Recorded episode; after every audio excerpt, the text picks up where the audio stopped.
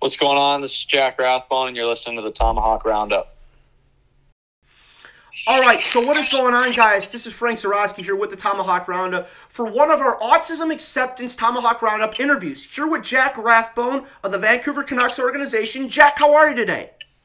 I'm great, man. Thanks for having me. No worries. Really excited to have you on. So, before we get into the meat and potatoes of the interview, I have to ask you about your first NHL goal against Edmonton. Can you walk us through what happened on that play, if you don't mind?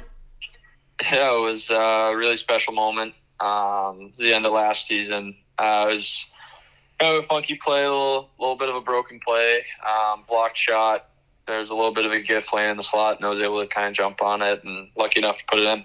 Yeah, really, really, really a great play. I remember seeing that that on Hockey Night and Sportsnet. So congratulations on that milestone.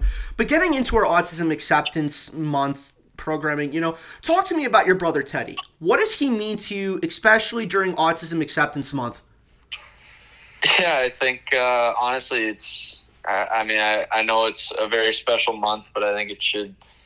I think the uh, anyone on the autism spectrum that deals with um, you know the adversities that come with that i think that should be brought to the forefront um, a little bit more than it is. Um, i know he's he obvi- obviously plays a major role in my life and um, he's he's been a role model for me as much as i am or as much as i try to be for him i think he is for me. So it's uh, obviously a, a, relationship that I, I cherish and um, yeah he's my best friend yeah, and you know, talking about the adversity, what kind of things has he overcome, if you don't mind me asking?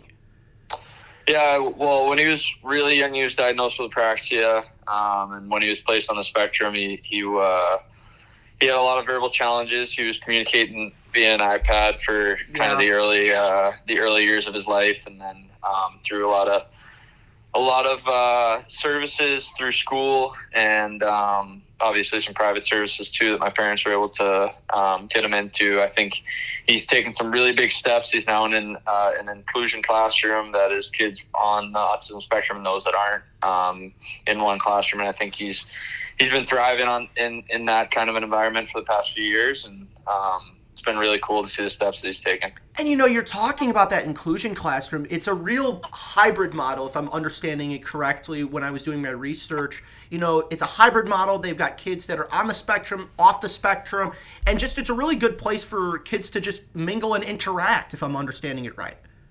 Yeah, definitely. I uh, my senior year of high school, I was actually lucky enough. A couple weeks at the end of your senior year, you're able to. Uh, kind of some kids go and do an internship. Some kids go and uh, I don't know, maybe travel the travel the country, and um, you come back and you do a little PowerPoint presentation on it for school. And yeah, I uh, I was lucky enough. I was uh, an assistant, kind of a TA in his classroom for two weeks, and honestly just shadowed him. And um, yeah, it's it's honestly it's really special. I think the teachers there obviously don't get enough credit, and uh, they're they're uh, they're saints. That's for sure. Yeah, saints indeed. You know, I know my own struggles on the spectrum, so I really appreciate you advocating for people on the spectrum. You know, what have you done in your hockey world to help advocate for people like Teddy and other people on the spectrum?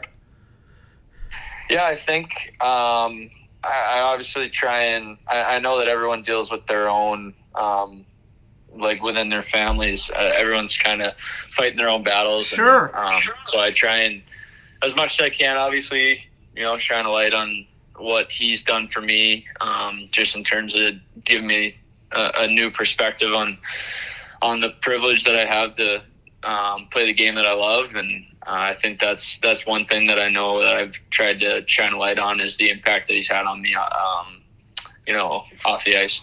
Yeah, you know, talking about your your hockey career and intertwining that with Teddy, you know, you you made a different decision. You know, you didn't go to the USHL. You stayed in your high school area. Can you tell us about that story, if you don't mind?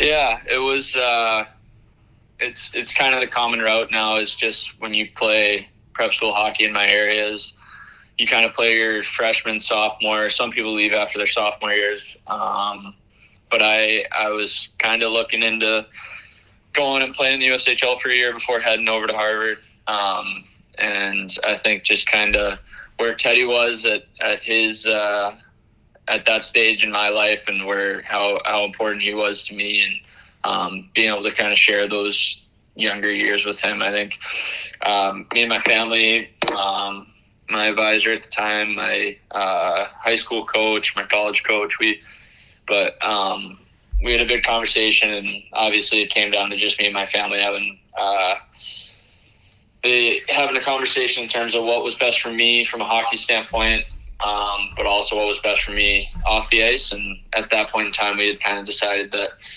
uh, six or seven months away from him for me was was not what I wanted, and especially at that time in his life, um, I wanted to be there for him a little bit more than uh, going to the USHL would allow me to.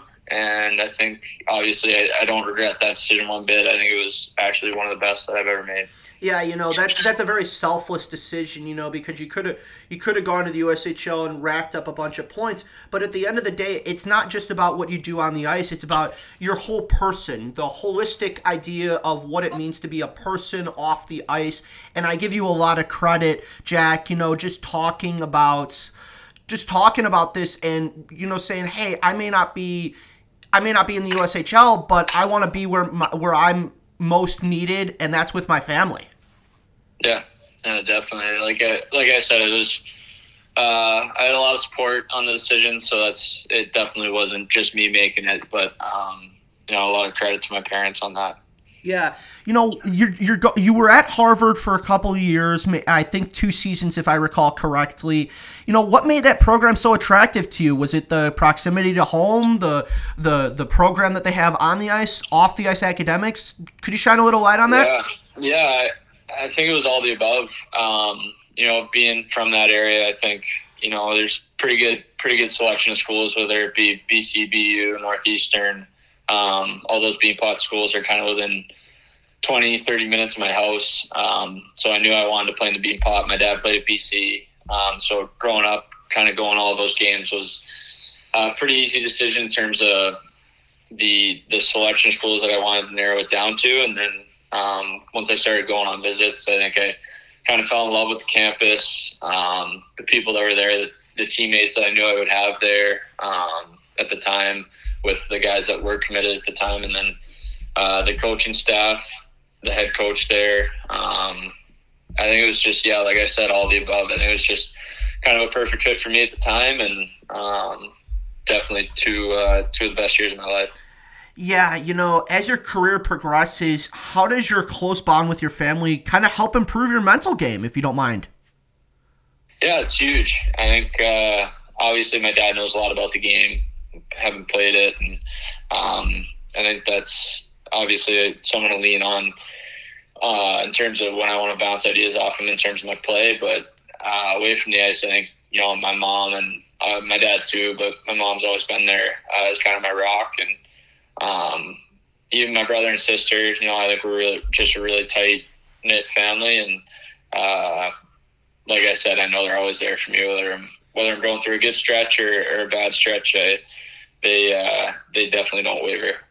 Yeah, and that and that that familial bond. I know coming from an Italian family, I know the the, the family rock is is always a special one. Definitely, definitely. Yeah. So during Autism Acceptance Month 2022 and beyond, for that matter, what's your message to people that may have some preconceived notions and stereotypes about people on the spectrum? Yeah, I think it's uh, it's a tough one. I know.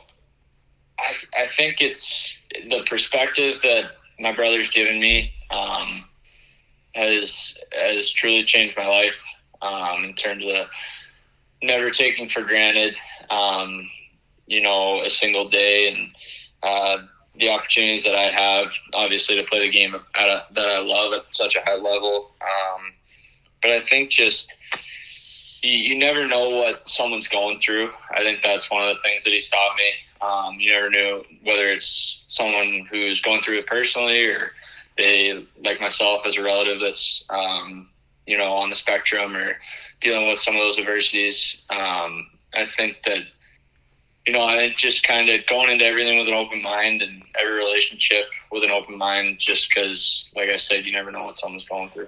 And that's so important, Jack. And I, for one, being on the spectrum myself, I really appreciate all the work you're doing with Teddy and in the community, just shining a light on it. So thank you. Yeah. Yeah. Thank you. Yeah. So before we head out today, Jack, anything else you want to add for our listeners around the U.S., Canada, and beyond? Yeah, no, I think it's just it's obviously uh, with Autism Awareness Month coming up. I think it's it's a really special month for me and my family, and um, I know, like like you said, you're you're doing an incredible job here with this with this uh, with this show and this podcast. I think being able to spread the word and shine a light on something like this, um, I think it, it, it, goes a really long way. And uh, I just want to thank you for you know what what you're doing. Thank you so much, Jack. Jack Rathbone of the Vancouver Canucks organization here for an Autism Awareness and Acceptance Month program for the Tomahawk Roundup. Jack, thank you so much for the time. Thanks for having me.